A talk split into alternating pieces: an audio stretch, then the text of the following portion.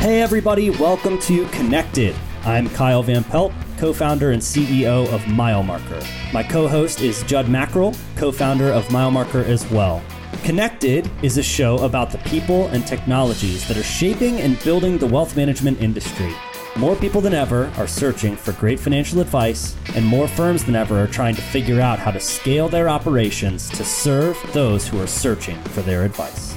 We believe that better connected technology provides the space for better connected people, which leads to better advice.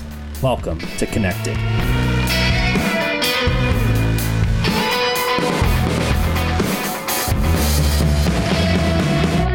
Hey, everybody, welcome to Connected. I am super excited today to be joined by not only a good friend, but somebody who I think is one of the more impressive people in the industry, Brad Johnson, who is a principal and co founder at Triad Partners. He's also the host of a podcast called Do Business, Do Life, one of my personal favorites that he just launched a couple of months ago. Brad, welcome to the show. What's up, Kyle? Glad to be here. Absolutely, man. Thanks for coming on. So, Brad, I, I, gave a little bit of an introduction there, but for those who don't know who you are, give us the, the introduction to Brad Johnson.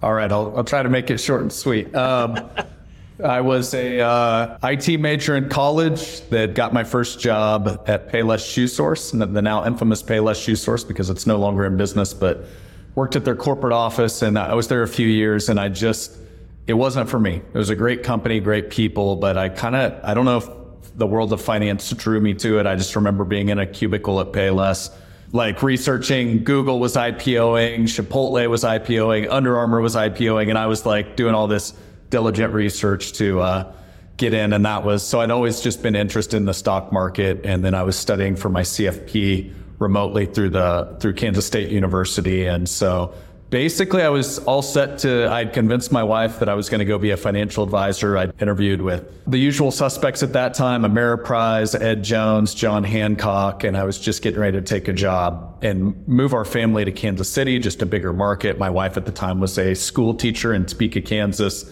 About that time, I got a call from a buddy named Sean, who's actually now a partner at Triad Partners. And that was really my intro into the world of more what I would call insurance brokerage started with the company right down the road, Advisors Excel. And that was an incredible run. He was one of the early guys there. I was one of the early guys there and saw it go from basically a company no one had ever heard of to one of the largest players in the space from a handful of team members to a, you know, north of a thousand probably now.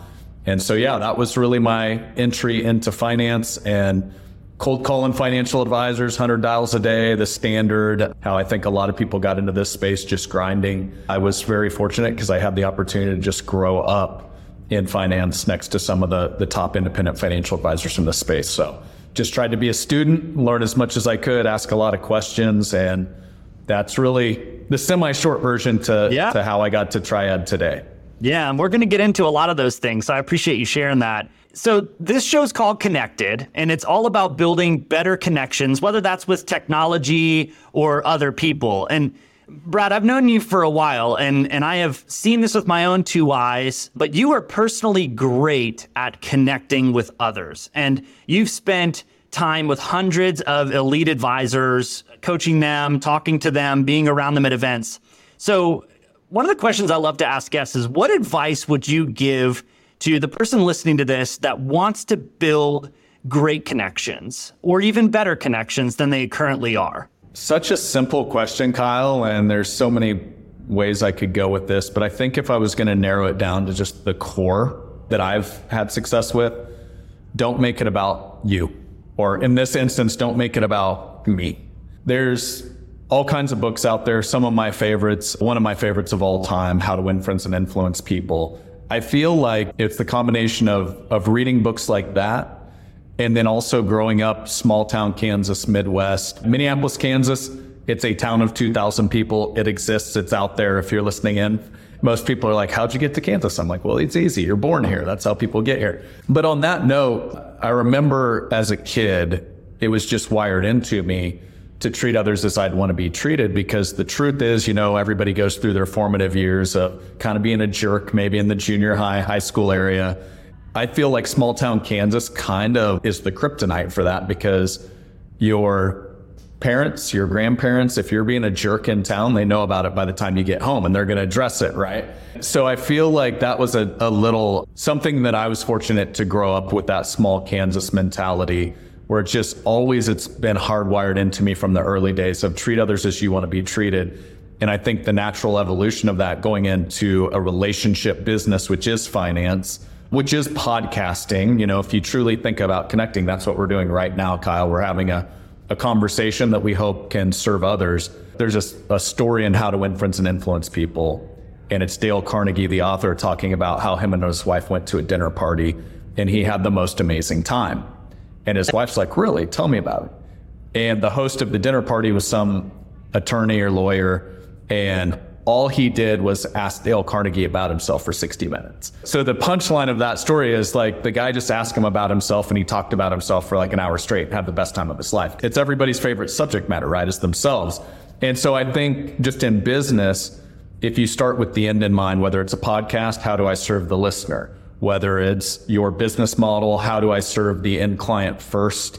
it's kind of the Zig Ziglar. If you help enough other people get what they want, you'll get what they, what you want in life. And so I've just found in connections, that's how it works. Like if you serve others, people like, man, that Kyle Van Pelt's a pretty good dude. And then they start talking about you when you're not around, which leads to intros, connections, business opportunities, all, all of the above. Ah, I love that. I love that. So I want to I want to go uh, maybe a layer deeper or or add some depth to this question. So I think that is incredible advice if you've got a lot of time with somebody. But for a lot of the listeners of this show would be financial advisors and they are getting a, a new prospect in the door and they want to know how do I connect with this person quickly? I might not have an entire dinner party, but I want them to feel comfortable with me so that I have a better shot of winning their business. Any any quick tips off the top of your head of how to how to quickly build rapport and connection with a with a prospect if you're a financial advisor. Yeah, one of my friends, actually Anthony up in Chicago, he's been on my show was a few episodes back. His quote that I love to borrow is how do you put a scratch in their record? And we've all seen that that TV show scene where the DJ scratches the record and everybody looks over. And I think oftentimes in finance, what I've seen from experience when advisors are like, man, I'm just there's people coming in the front door, but I'm just really struggling. They say like, "Oh, you sound like my advisor I already work with. What's the difference?" Or they get a, a lot of, "I want to think about it." I think oftentimes it's because we are in a world of numbers and spreadsheets, and it's really easy. In fact, sometimes I feel like it's a little bit of a defense mechanism for advisors. It's like if I go into the spreadsheet, I know how that works. Where human relationships, guess what? It takes a little bit of feeling out. Let me understand this person. Let me ask them questions. How do they tick differently than, you know, the last prospect or client that came in and sat down with me? And so a few thoughts is ask questions. Don't make assumptions. Don't treat everybody the same because specifically our clientele works with a lot of retirees and I know every retirement story those are different. You know, some people want to go check off bucket list trips. Some people are homebodies and want to finish the backyard. Some people want to make sure they're at every grandkid's sports game. And so until you understand that as an advisor, it doesn't really matter what financial plan because that's the that's like the variables and the logistics. I would say go to the other side of the equal sign, start with the end in mind, figure out what is a perfect retirement for them. And that's experiential and that's a lot more emotional than it is black and white numbers and math. And so that's where if you ask great questions and great follow up questions, just like you just did a second ago, you kind of are able to peel back the onion. And that's where connections start. Because if I know this 65 year old couple, the most important thing in the world to them is always show up at 12 year old granddaughter's softball game now I can build a financial plan that helps make that happen, even if they're a few states away, right? I think that's the core of connection is understanding first. You know, you really have to seek to understand. Oh, I love that. I think that's amazing. I think the the gist of what I heard a lot of that there is how do you move beyond the numbers and the spreadsheets into the emotions? Because I think one common thing that we hear with a lot of the advisors and folks we talk to is people coming in the door might be coming in with a financial problem or they're just they're nervous or they're anxious about Am I going to be okay? Are, are we going to be successful in retirement? Are we going to have enough money? All of these what if questions. And the great ones are the ones who flip those questions into dreams and goals. And you change those sort of negative or anxious emotions into really positive emotions. Um, and then you start to build the plans from there. So I love that answer. I love that response. The start with the end in mind. It seems to be relevant for for so much in life. Staying on this theme of connections and, and going a little bit deeper, I have been impressed as I've I've looked at your career over time. You've built a network of incredible people.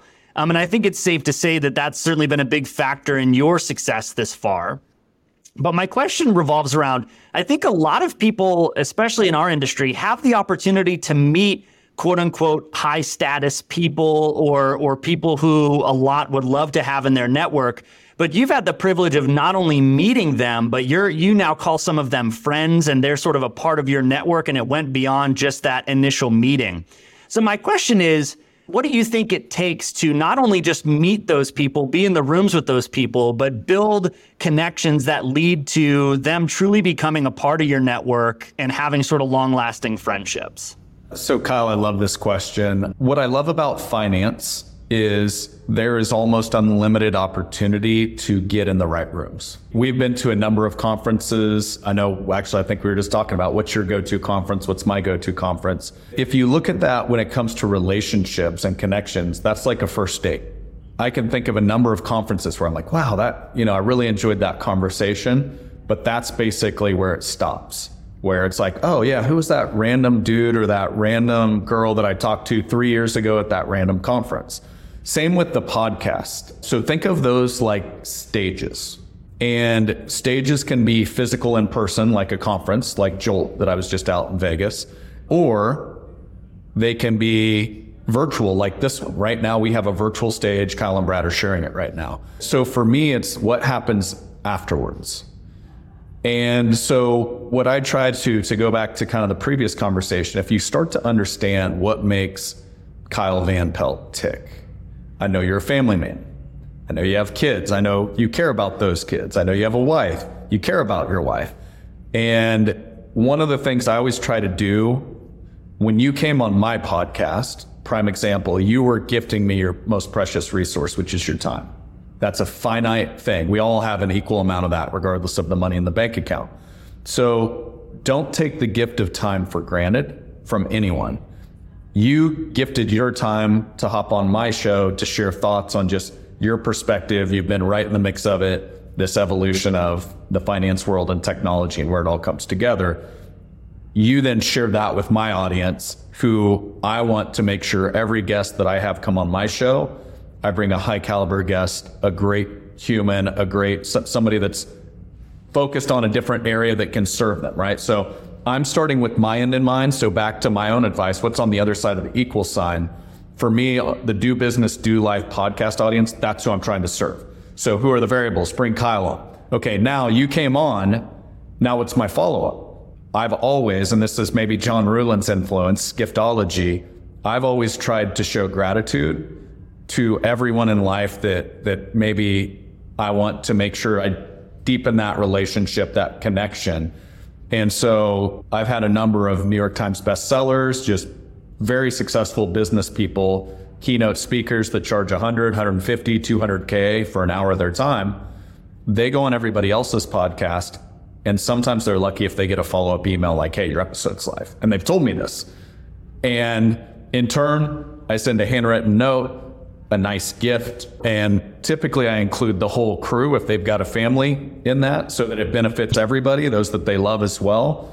And then I also try to, when I start to understand their business, make referrals. Hey, have you ever connected with such and such? And on the episode I just did with John Ruhlin, we actually got deep into this because I, I learned from him how to make a great introduction. And that's a double opt in where both parties agree to it and then you connect them in a meaningful, more than just a random hey, meet Kyle sort of way. So I think I'm, I'm going a little deep on this one, but I think the biggest thing is don't make it a one and done first date.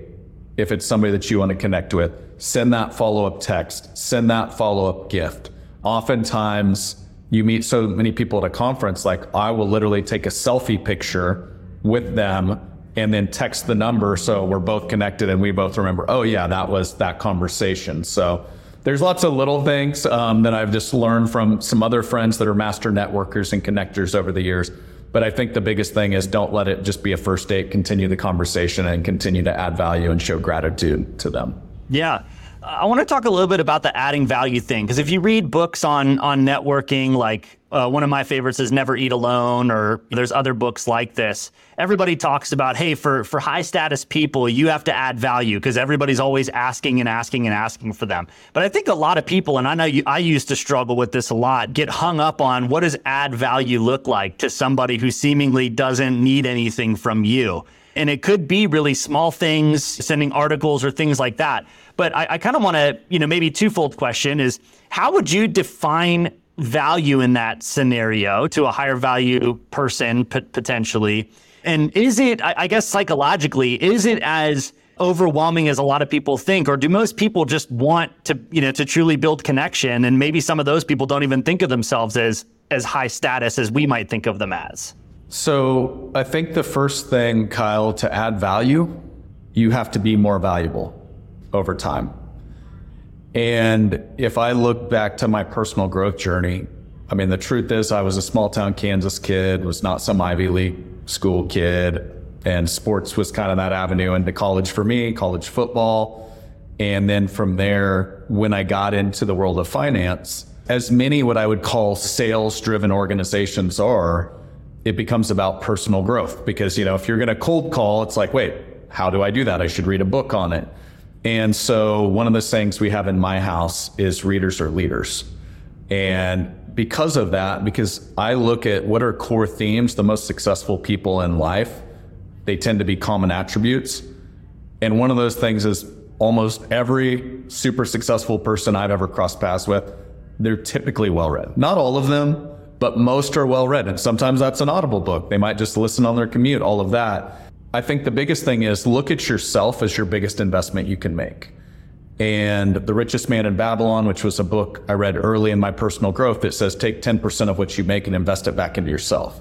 That's when I started paying for masterminds. That's how I originally got connected with Michael Hyatt in a group of 12, 14 entrepreneurs, which if I look, that was why my podcast came to exist because I took a problem. I can't get a bunch of successful financial advisors all together for a call.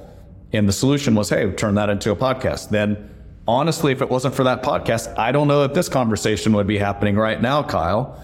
And so it's kind of these butterfly effect decisions you make in life. And for me, you can shortcut some of that because every mentor almost in the world is available free at your library in a book. If you want the in person connection with people still living, you can typically, if you're willing to invest out of your own pocket, pay to be in the right rooms. And so you can kind of shortcut and accelerate those learning curves. And that's what I would recommend is as long as your personal knowledge, you're investing in that and growing that while at the same time getting in the right rooms. The truth is a guy like, let's use Michael Hyatt. He wants to be a great dad. He wants to be a great grandfather if I share something like, hey, the family board meeting that I've shared with a number of people, with him, that adds value. And that's a completely different domain than business, right? So you can add value in so many ways personal health, working out, like whatever your interests are, odds are if you've leveled up enough in that area of your life, it can add value to others. And honestly, don't listen to that little head, that little voice inside of our heads that we all have of like, the imposter syndrome. The way I look at it is we're all humans. And if this is something that adds value to a number of humans, it will probably add value to just about anybody if it's the right domain. So that's personally how I view it. That might be a little different than others, but that's worked pretty well for me. No, that's amazing because, eh, you know, I had never heard of the family board meeting until you shared it with me when we were hanging out one time and it's great. So for the for the audience that hasn't heard of this, you should check it out. It's a book called The Family Board Meeting. I'd also encourage you to go listen to the episode that Brad did with the author on his podcast, Do Business, Do Life. We'll link that up in the show notes here. Um, excellent concept and the reason I bring that up is you can almost build like a value toolbox in some ways because you could share that family board meeting over and over and over again. And maybe you're sharing it a lot as Brad Johnson, but the person receiving it, that's the first time maybe they've ever heard about it. And so I think there's a lot of these things in life where we do things over and over again, but it's the first time somebody else has heard of it. So it's, you know, family board meeting, which I know added great value to my life. And you've shared that with a lot of people, whether it's health or fitness or whatever it is. Find that common ground, go to your value toolbox and pull it out and go, oh, you like these things. Have you have you heard this? And and that's a great way of creating value. So I love that. That's a that's a great answer, man. Well, and, and the thing is, like if you look at life of, hey, there's these other people that I want to add value to, no different than you want to add value to those that you love in your life, your family. This is completely corny, but this is the way you connect with people. So back in the day, when everybody in my space was cold calling, just 100 dials a day, pick up the phone. I remember I was trying to recruit Ron Carson as a client. So I'd read his book, Tested in the Trenches. Obviously, at the time, he was one of LPL's largest producers. I was in the fixed insurance business, so I, I didn't even know if he did that business line or not. But he was kind of the, one of the godfathers in the space of just, wow, this is a guy that's doing big things and kind of on the front edge of where finance is going. So rather than just, well, by the way, I did try to cold call him for about a year and how that worked about five gatekeepers, you know, constantly stiff arming me. So then I read somewhere in an article or a book that he loved red wine. He was a pilot flew himself, and he he was a Nebraska farm kid. I was a Kansas farm kid. So how I connected with Ron was I sent him back in the day before drones. It was like you can't see this on video, but basically my arm's length. It was those remote control helicopters back when those were a thing on Amazon. And so I got like a big one. It was probably a 50 $75 remote control helicopter. I mailed it to him with a handwritten note that basically said from one farm kid to another, I know you're a pilot. Now you can be one without having to leave your living room. And, and Ron, I remember I was sitting at my cubicle and the phone rings and it's Ron Carson calling me back just saying, dude, that was creative. Thanks. I've never seen anything like that. Then he asked me about myself. Like, okay, what, what do you do? Like, what company do you work for again? And so you can get creative. Like, why not? Have fun. That's how you show up differently you don't have to do some templated blanket newsletter that you send to everybody. And the more you know about people, the more you know what makes them tick, which means then you can do special, cool things to connect on a different level. So I, I feel like we've just turned this into 100% the connection podcast, Kyle. That's okay. That's probably the way I'm wired. So yeah, but that's I hope this is for. Helpful. Yeah, that's what it's for. And, and, we're gonna we're gonna segue into industry here in a second, but but I'd be remiss if I didn't ask you about this one other thing when it comes to connecting with people. So when I was on your show and I had the privilege of being there, we talked about building an 11 star experience technology wise. But I want to flip the script. So uh, from everything I've seen at Triad and, and had the privilege of attending a couple of, of events, or you call them experiences, I mean, you guys build epic experiences for the, the people who affiliate with you. And I know this isn't all Brad, a lot of it's your team, but I kind of want, there's a lot of people listening to this who do client events, who do all kinds of different things. As a former building connection, how do you guys get deep enough to really make it different? Because I, I, think every event has sort of the same elements, right? You're gonna, you know, you're gonna have people show up, you're gonna have networking, you're gonna have a meal, you're gonna have these things, but you always elevate it. So I'd love to just kind of hand you the mic on how do we build connections through great experiences and in-person events? I believe it starts with the intention first and understanding. I'm just going to go back to starting with the end in mind. Understanding who is it attending, and we call them experiences versus events, and here's why. Words matter, and we want to set the intention right out of the gates what we want this to be. So at Triad, we call them Triad bad words. We do experiences, we don't do events. Experiences create lifelong memories. Events blend into one another because everybody's been to hundreds of events in their lifetime. And so if we're going to create lifetime memories, you have to start with the intention of who's going to be there. Uh, our founders retreat is coming up in just a couple weeks. In fact, I just did a meeting this morning on it. Our founders retreat is for founders, for their significant others. And then we believe entrepreneurs, which is independent advisors at their core, we believe they should decide what does a world class experience look like for them? So for some, That's just a business retreat where, hey, I'm just going to come solo, leaving the spouse, significant other at home. For others, it's, hey, I want my significant other there. We're doing it in Lake Tahoe. This is going to be an incredible experience. I want him or her there. For others, myself included, Sean included, we're bringing our whole family. So it'll be Brad, Sarah, and the three kids, age 13 to age seven. So if I now know this is the mix of the people in the room, now how do I retrofit the experience to check the boxes for all of those individuals? A few examples. Selfishly, I read Way of the Warrior Kid a number of years back with my kids, Jocko Willink. He talks about doing jujitsu with your kids. That's been on the Johnson list of things I want to learn with my kids, right? So I'm, st- I'm starting as a student just like they are. So we're bringing in Henner Gracie into Lake Tahoe, and he's going to be doing morning jujitsu lessons. Some kids only, some adults only, and can do it all together. So we're bringing in access is another keyword for experiences. Keynotes are all well and good, and I've learned a lot from keynotes, but the way a keynote works at an event is said speaker walks on stage, get their little intro, kills it for an hour, while everybody in the audience scribbles down as many notes as they can, and then they disappear in the green room, never to be seen again. Well, the way we look at our lineup I don't even call them speakers because they're literally a part of the experience. So Henner Gracie will be there the whole time. So he will be interacting. He will be hanging out. Jason Khalipa, former CrossFit Games champion. He will be leading morning workouts. He will also be there with his entire family. Chris Smith of the Campfire Effect. He'll be there with his wife Melissa and their five kids.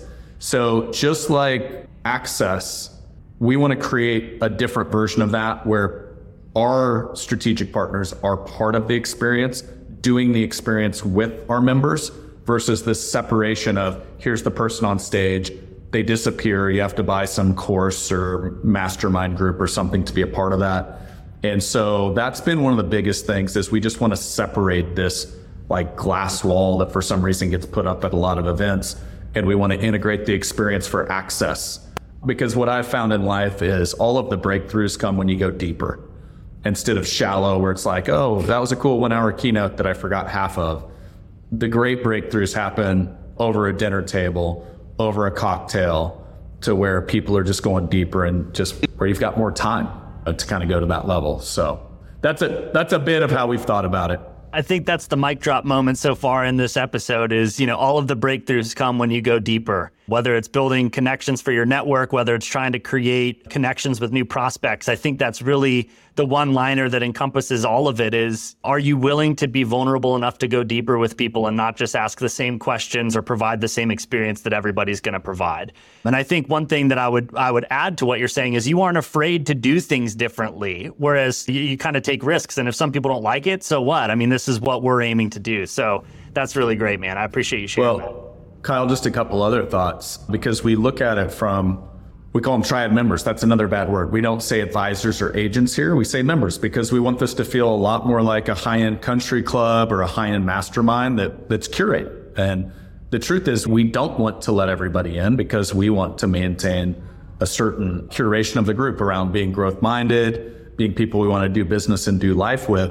But for example, we because we know a, a lot of kids are going to be there, our check-in table experience is completely different. Back to the 11th start. There's literally like a little pop-up store with all the stuff kids like the pop heads the i forget nash came up. My, i asked my son i'm like what would be cool for kids? And he's like what about little mini legos boxes that kids can pick? And i was like cool let's do that. So looking at it through the kids lens like last year we had a video game trailer that kids were in there and actually one of my clients keith was in there i was like keith how old are you again this is for the kids so like like that. But then also, I view our partners on the most people would call them vendors. I call them partners. So, for example, we'll have a number of insurance carriers represented out there.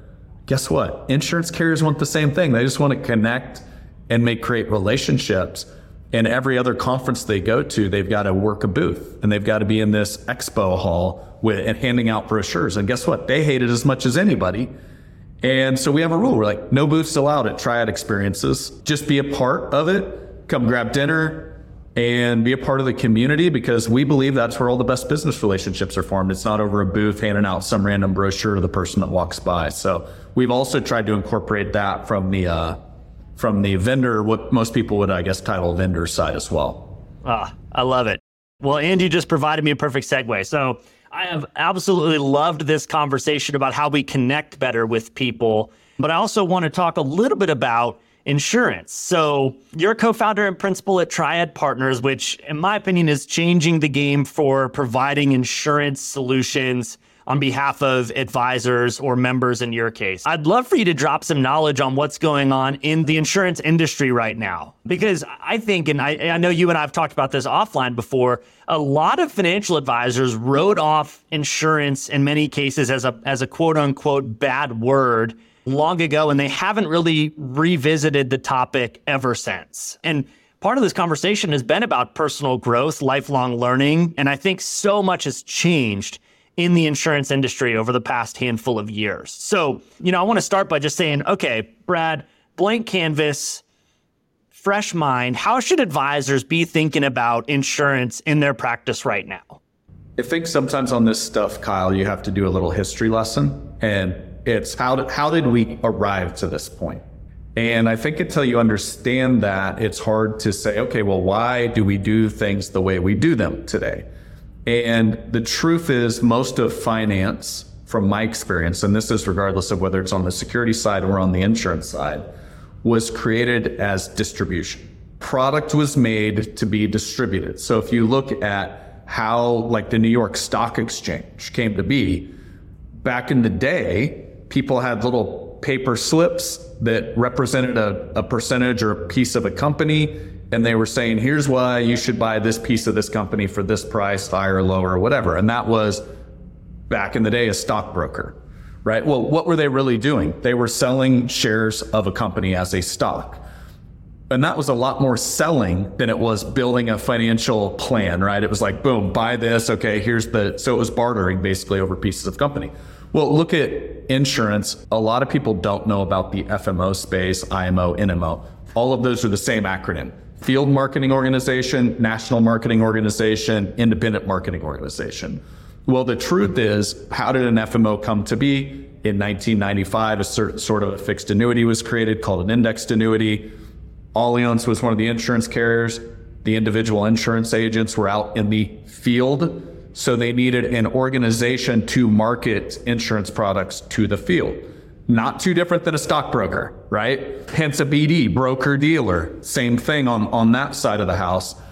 And so back then, everybody was selling products and saying, hey, person, individual, whether it was an insurance agent or a financial advisor or a Series 7, Series 6, whatever the licensing was required, go sell this thing to people. And here's how to sell it. And so now we arrive at today, and what I feel like is happening it's this creative destruction. Look at the story of it's been way overused, but it'll it'll help for the Kodak was actually the company that invented the digital camera. Well, then they just sat on it and then it ate them alive later on. So, as a financial advisor, don't be Kodak, right?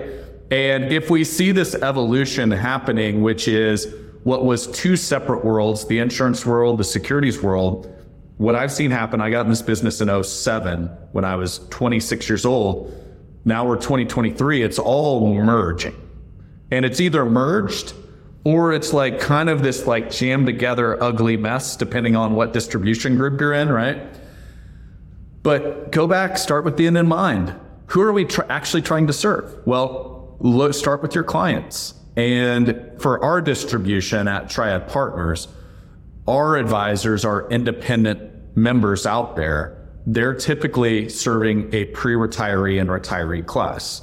There are certain guarantees that segment of the world because guess what? They went from working the accumulation years to distribution.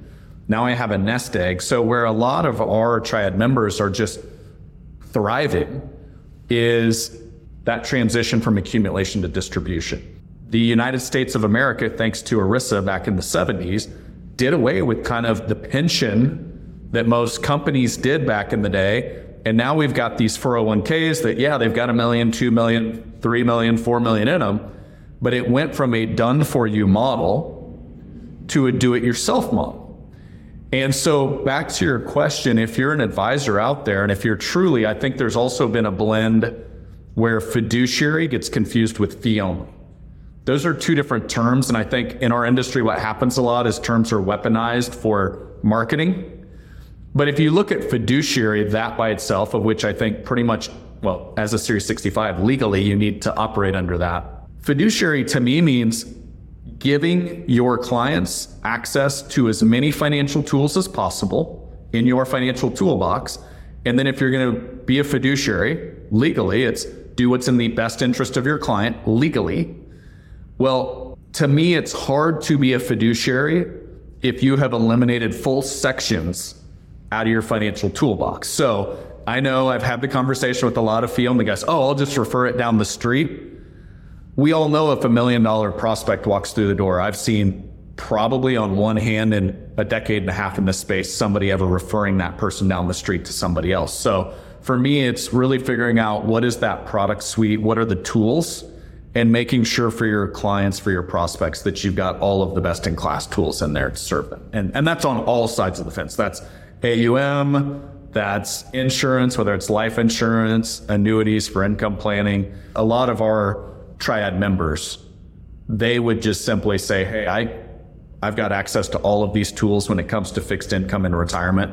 Let's hand select which one's the best choice for you. It's getting out of a selling conversation into an actual holistic goal based planning scenario, of which then you're just analyzing the said tools that get the job done most efficiently. And I think I'll get off my soapbox here, Kyle, but I think most advisors, if you look at fiduciary through that lens of just have as many tools as possible and then do my best job to pick the best tool to accomplish the job most efficiently, I've found I've never had an advisor argue that logic with me. And that's my argument to making sure there is something where you're checking that box for the clients that need it, whether it's a strategic partnership, referral relationship, if you are a fee only guy, or potentially expanding the offerings for your client base, but just making sure you've got the best in class tools to solve the need. I love it. I, I love it. I love it. And then, okay, so prefacing that, we talked about how much I think things have changed in the insurance space. I mean, the the invention of fee only insurance products that we've seen a lot of people come out with now to, you know, outsourced fee only partners like a DPL financial or things like that. Where do you see things heading in the insurance industry? What's kind of the future of, of what's coming down the pipe with all of these partners and why it may be an even better tool in the fiduciary toolbox headed forward? The insurance side is really led by by country demographics. It's the best way to put it. So I've I've been on the fixed insurance side since March of 07 was when I started in this space. There's two things that have really I, I don't know what the market share was at the time when I got in, but it I believe it went from like a 20, 30 billion industry to it's approaching almost 100 billion now and that's in like a decade and a half. So so the demand and the need is there but a lot of it is just the aging baby boomer population as you you have this massive wave of the the boomers that were born you know in the 50s what 46 to 54 I think or something like that. And so now they're I mean it's my parents. They're you know they're in their young 70s hitting retirement. And so I think the demand is based on some sort of products with some security or some sort of guarantees, which is why insurance products are designed in the first place. It's a it's a pooling of risk, the law of large numbers, to create certain guarantees for a population of people. And so on that front, I just think there's a lot of opportunity there. And now we're starting to see. So when I was cold calling back in 07, if I talked to a Series 65 guy or a Series 7 guy, it was almost like, dial tone, right? We're building out our RIA right now. We brought on some world class talent from a number of the large RIAs right down the road in Kansas City. But these are groups with 100 billion plus under their umbrella. And here's real world stats. One of those groups that I don't know how many hundreds of million of revenue they generate annually, their insurance revenue was less, it was like around a few million. So if you look if you look at the discrepancy there, some of the largest RIAs in the world, let alone the US, here's their revenue off of securities AUM fee based business, and it, their insurance is almost non existent. So that shows you just such a gap there. And Kyle, this is where you guys, I know at Mile Marker, have really dipped your toe in the water. Oftentimes that happens because the technology doesn't talk to each other very well. And so one of the things we're looking at at Triad is how do we continue to make that one planning conversation versus these disjointed, hey, I talked to the securities desk over here, the life insurance desk over here, the annuity desk over here. Because the truth is, until you fix that, most advisors, it's going to be so painful to actually do holistic planning in all of those worlds. They'll be like, man, I'd love to, but I just can't even figure out how to get these two systems to talk to each other. So that's one of the places we're focusing because we know the end consumer, the truth is, they don't really care. They just want they want a world-class financial plan that addresses their goals where they can sleep well at night at the end of the day. And the problem is a lot of the technology, a lot of the systems are so disjointed. The advisors that do want to do that, it just it's painful to try to actually fulfill that need. So I think there's a number of things, but as we look forward, the technology is continuing to talk and work better and better because there's companies like us and yours that are investing heavily in that. And so I think those on the front edge of that, the ones that make it easiest, are going to start winning a ton of business and then probably that that trend will speed up and, and that evolution will continue down that path. Ah, I love it. Yeah, I, would be remiss without saying I, I am I'm amazed at how many prospects are coming in our door right now looking for ways to combine insurance data with equity data because it's just so much focus on the technology evolution was on ETFs, mutual funds, all of those sort of things. And because all of it, all of the financial industry's business was done on an account by account basis. Insurance was over here, equities were over here, alternatives were over here. But now that everybody's working off of the household model, they want everything centralized under one idea. You know, we're almost having to re architect how the industry works from a data perspective, which is really fascinating. So I think you're right. I think the firms that we see that are growing the fastest are what I would call full service firms. They're not trying to say this is the one thing we do that's not differentiated enough anymore. Um, and they want to be able to offer a wide range of everything to make sure you're serving what the client needs. Um, and then the last thing I'd say is, you know, it's interesting when you said, you know, the client doesn't care about what that product might be or whatever it is. I, I kind of equate that to, you know, when a plumber comes in to put stuff in your house, you're not going, well, what brand of PVC pipe are you using to put into the house? It's like, I just want the plumbing to be correct. And, and with the end in mind, I want this to work properly, make sure my water bill stays right, and that we're going to have a safe house and it's not going to bust and leak all over the place and give me a huge insurance claim. Yeah. What, what creates anxiety is uncertainty. Yes. And what I've seen a lot of, because back to how did the world of finance, personal financial planning, I should say, how did that come to be? Well, most of it started with the stockbroker that was selling stocks. Then it went to the life insurance agent that was knocking on your door, selling you a life insurance policy when you bought your first home. And so it's been a sales distribution network that, regardless of equities or insurance, that most people have, it's really the religion of whatever financial church that individual advisor grew up in. Well, now fast forward, what has that created for a retiree? It's created a kitchen junk drawer of an experience when it comes to their financial plan because they've got the life insurance policy they bought when they first got married. Then they've got the kids' life insurance policies. Then they've got, oh, here's my old company's 401k then it's like, oh yeah, and I was told to start a Roth IRA, so that's over here. And so there's like statements, right? This like slammed into a drawer. The financial advisors that win long term will be the ones that most intuitively take that kitchen junk drawer experience that most clients currently have, or like I haven't even started the kitchen junk drawer experience because I was too busy like paying for kids' college or whatever, and create an intuitive, technology friendly, minimalistic experience where it's organized and it's like, oh, all your boxes are checked. And yes, you can take that family trip once a year for 10,000 bucks because we've already allocated a bucket for family trip experiences. And there's pieces of that I've seen that different companies are starting to fix. But until there's an intuitive experience, that's why so many of our firms use eMoney because they at least had like a portal that was kind of like a tidy little place, electronic friendly, a vault that people could put it. But even that has its disjointedness of, well, insurance doesn't work that great in there currently. So there's little technologies that have gotten pieces of that right, but I believe Kyle long term, which it's great business that you're in, long term, the ones that look at Amazon. It started out selling books, and now the user experience is so easy and friendly. They can be charging me five bucks more a book, but I can just tap one time and it shows up at my house a day later. So I'm going to pay for the convenience. So how do you create that 11 star, super intuitive, easy experience for your financial planning clients? Those will be the companies that win long term. I love it. All right, I know uh, we're, we're, we're getting close to time here, but I've just got a couple more questions that I'd love to get your insights on. I loved the story from your most recent podcast interview with Anthony from from Goldstone about how your your relationship started. It started with a sales call. You know, at MileMarker, we care about helping firms grow and supercharge their growth, and I believe the core of all growth is sales. So when I heard that story on your podcast, I loved it. I would love for you to share a little bit about what do you think advisors are missing about sales or what are they getting wrong? Because I think that is something that if everybody gets better at it, their business is going to be better, their life's going to be better, all of that sort of stuff. I love that you love sales.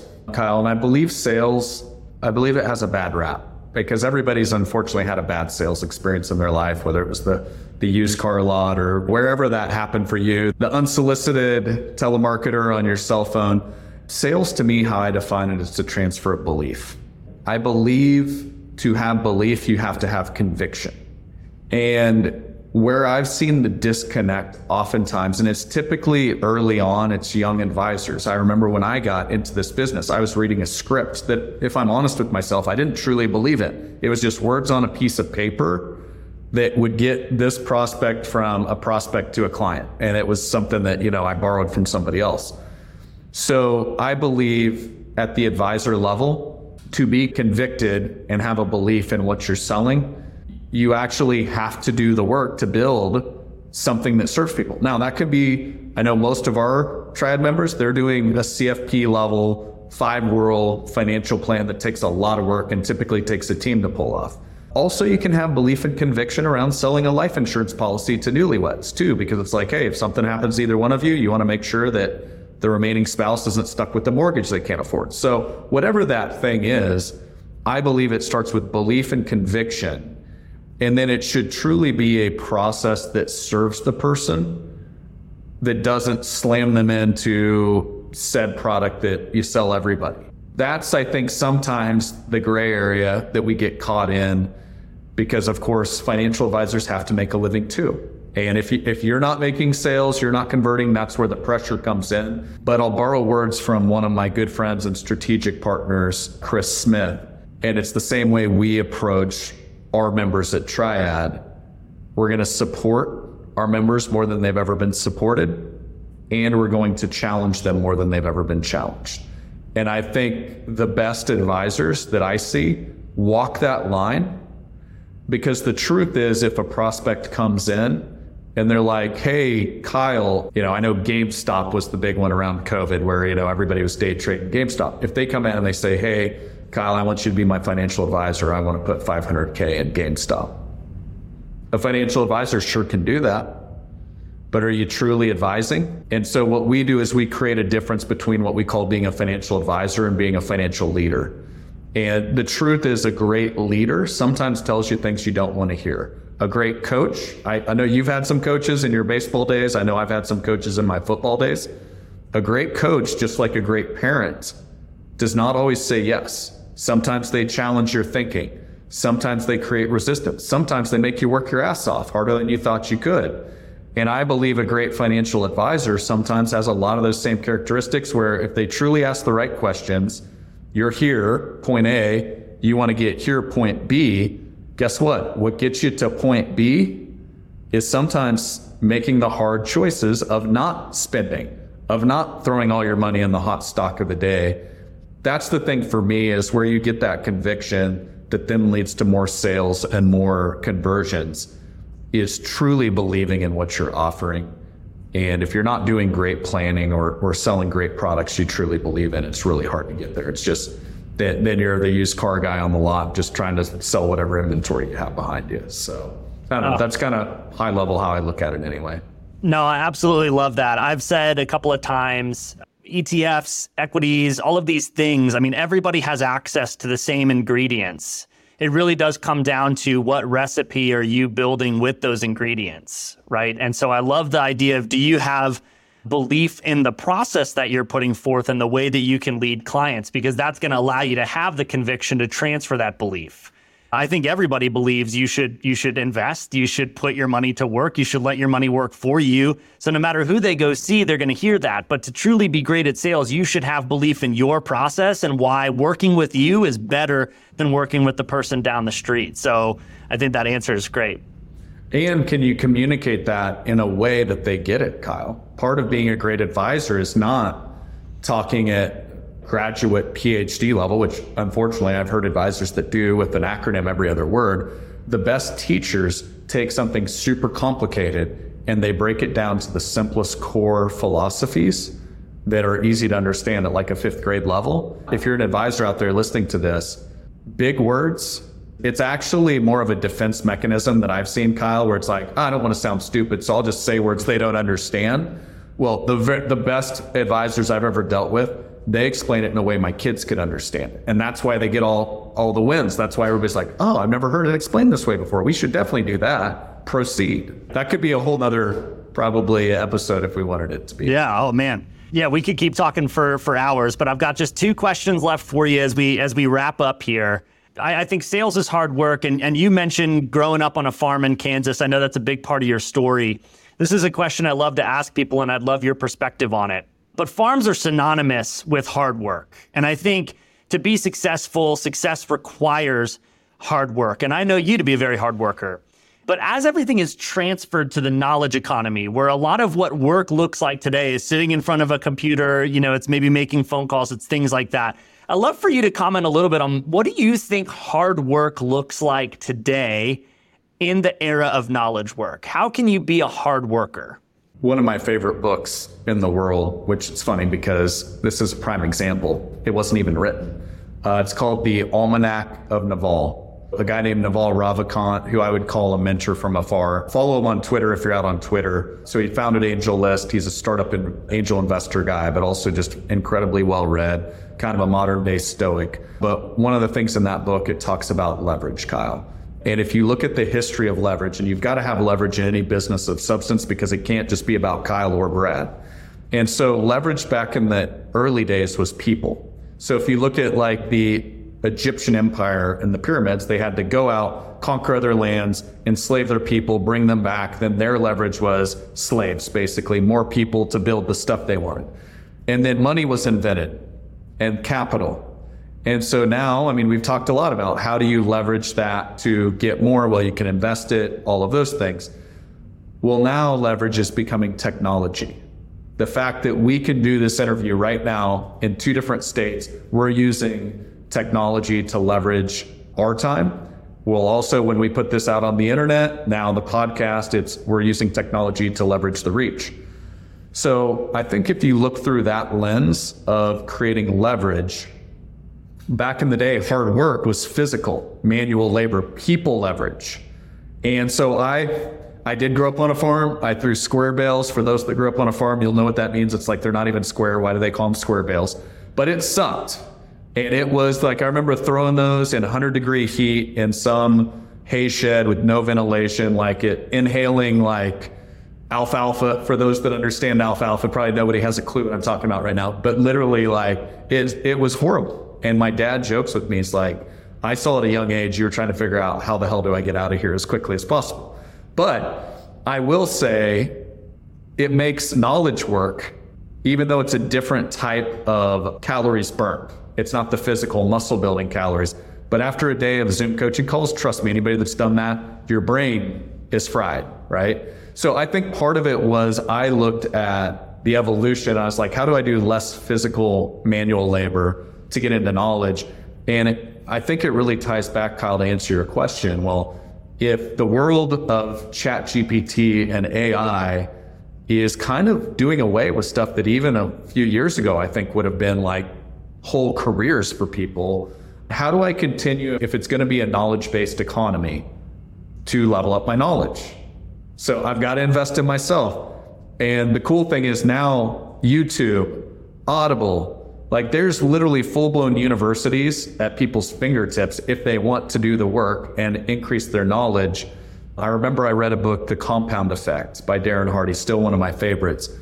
And he said, based on the average commute, most Americans, if they use that time to learn as opposed to listen to music or talk radio, could have the equivalent of a PhD in a year and a half. It was like a year and a half or two years. I remember that stuck with me. And so, not that I, I love music, I love sports. Not that I don't occasionally veg out, but I have more times than not on that commute. Use that for podcast time, use that for audiobook time. So I think if we're going into a knowledge based economy, I'd be thinking about how do I constantly upgrade my personal knowledge? And oftentimes, back to networking, knowledge is also connections. You don't have to be the library, you just have to be the librarian. So if in my network of Rolodex, I'll tell you what, if I've got somebody that hits me up and like, hey, I need to figure out how data connections work going from an insurance company into a CRM, I'm gonna be like, let's call my buddy Kyle Van Pelt up and let's talk to him because guess what? That's out of my wheelhouse. But all you have to do is know the guy or the girl um, that can unlock that knowledge base. So that's also one of my selfish hacks in networking is it helps me better serve my clients because now I've got more people that I can go to for said problems to, to find solutions. I love that line. You don't have to be the library, you have to be the librarian because now there's more information than ever at our fingertips, but you have to know how to find it, where to find it. And I think that's the hard work is how do you sift through this enormous universe sized library and find the things of value for people. So great insights. Final question as we wrap up. It's the name of your podcast. It's kind of a philosophy of your company, and it's something that you all do. So it's the phrase do business, do life. Where did that come from? And for the audience listening, so give them a quick primer on what do business, do life means. And then how do they implement that as they take away from this podcast? It's funny, Kyle. We just did a, a, team breakout meeting on the Friday before the 4th of July. And it's funny, I shared this story and I had never shared it before. So funny time. Do business, do life. It's Triad's mission statement. I'll just give you the short, short, like what, how we define it. And then I'll speak to how it came to be. Uh, we believe in the and approach to life and business instead of the either or. We believe that all Triad partners, our team, our strategic partners, our advisors deserve to experience unlimited growth, freedom, and joy in their business and life. Together, we're changing an industry by building an intimate, highly curated community that redefines what a true partnership can mean. Together, we aspire to create life changing experiences and champagne moments by challenging our members to think differently. So that's our official mission statement, of how we define do business, do life at the triad level. Selfishly, how it came to be, so I left my prior chapter in life. It was my last day was a day after my 40th birthday. So it was August 14, 2020. Incredibly grateful to that chapter. If it wasn't for that chapter, this chapter wouldn't be possible. I was there almost a decade and a half.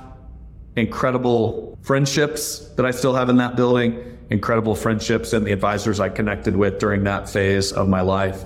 Part of it was when COVID happened, Kyle, and I know we all experienced this my normal back to scratching a record, there was a massive scratch in everybody's record, right? It's like, in fact, the record stopped playing for a second, it just hit pause. And I remember that year 2020, had that not happened, I would have had, I believe it was between 70 and 80 nights that were already spoken for, all the different events, everything that was already like blocked in. And for me, remember 13 to 7, so at the time, what would that have been like 10 to four, that was a sacrifice. That was a lot of nights away for family dinners. That was a lot of sports games missed. And I just remember looking at defining success. And I think a lot of people define success with the wrong equation. It's it's money and money in the bank. And I do believe that's part of it, uh, because if you want to take care of those you love and create experiences for those you love, you have to have a tool to deploy that, and that's typically money in most of our scenarios.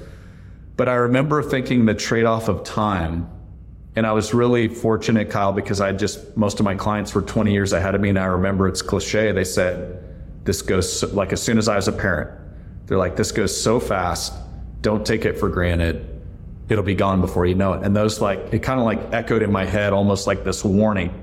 I'd been pretty damn intentional to that point, but I remember thinking, man, At this point, I had like eight summers left with Braun, my oldest. And I just, it kept exponentially growing and stacking. And I just thought, man, I don't think this is the trade off that I'm willing to make. And so, do business, do life was just a different lens to look through. It was, what if I could build a business that integrates with life, not this work life balance that I believe is kind of a lie that a lot of people tell themselves I'm, I'm working so I can provide versus I'm working and providing and being there for the important things. It was actually in the foothills of the Smoky Mountains, is the truth of where that was coined. It was my going away. It was my 40th birthday party. It was actually kind of a combo between a, an anniversary and a birthday that we did in July. And Sean, my business partner, was out there. We had a friend named Justin, and we were hiking. And just, it was a couple's hike, the six of us. I remember somewhere in that conversation, we said, Well, wouldn't you just want to do business with people you want to do life with? And that stuck with Sean and I. And then as we were forming Triad, we said, what if we form a business that not only helps our team do that, but our Triad members do that? Because the financial services industry is an industry of burnout. It's an industry of just grind, grind, grind, production, production, production, get recognized at some industry thing, and then divorce rates are higher, alcoholism's higher because it's the medication that people do from burning out. And we said if we can help people build a business they don't want to retire from, a business that blesses their life, that doesn't become their life, where they thought about it from the get go why does this business exist? To serve my family. We said, I think that'll resonate with the right people out there that we want to do business and do life with. I mean, I don't want to exaggerate. One of our members, like, man, you guys are creating a movement, not an FMO. And so when we start to hear how that's impacted in, you know, almost three short years, a number of our members and how it's really resonating, you heard part of that success story from the podcast with Anthony, another triad member, Tom. He was legitimately setting records from a production standpoint. And his wife said, um, his wife Shelly said, if Tom keeps running at this rate, he's going to kill himself. And so here we are a year later, and he's taken like month long vacations in Florida at his second home because we showed him a framework to create that space and empower others. And now his team has career tracks. And so I could go on and on because I'm super passionate about this, Kyle. But yeah, really do business, do life is, I mean, we're starting with the end in mind and we're, we're retrofitting it versus do business and hope I've got a little time left to do life on the other side. Yeah, that's, it's kind of the origin story and, and how it's gotten to the point it is today. Oh, man, I love it. I appreciate you sharing. I could talk to you for probably another hour and, and, and more. So we'll just have to have you back on at a different point uh, as we're out of time today. But as we wrap up, I'm so thankful that you would join the show and, and come and share this experience and knowledge with our audience here at Connected. Uh, but before we wrap up, anything you want to shout out or anything you want to plug uh, at the end of this year? Uh, Kyle, I just say thank you. You've uh, shown the spotlight on me during this interview, um, but I just want to say, as, as a guy that also does a podcast and does a lot of interviews, um, there's a lot of work that goes into it. So, yeah. those of you listening in, uh, I think it's really apparent that Kyle and the team at Mile Marker care. Otherwise, they wouldn't invest their time, their money, their resources into doing conversations like this and, and, putting it out to all of you. So just thanks for the work you're doing, Kyle. I've learned a lot from you when it comes to technology and finance. And thanks for having me on, man. I really yeah, appreciate it. Absolutely, man. Thanks so much for joining. Well, everybody, this has been another episode of Connected. Thanks so much for joining us.